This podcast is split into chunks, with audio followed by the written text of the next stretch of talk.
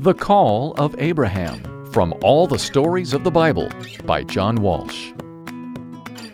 The Lord said, Abram, I want you to go to a place I have selected for you. I'll make you into a great nation.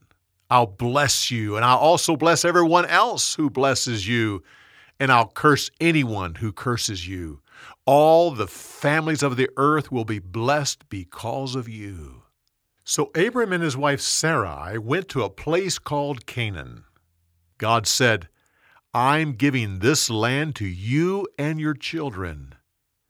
Abram didn't have any children, but he believed God knowing he would keep his promise.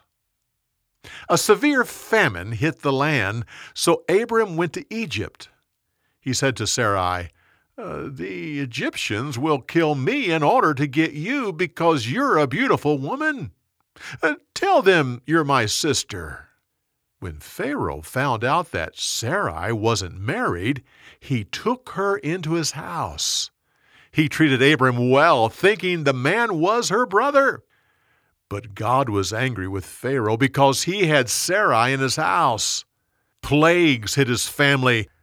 Finally, Pharaoh said to Abram, You said she was your sister, and now I found out she's your wife. Take her and get out of here.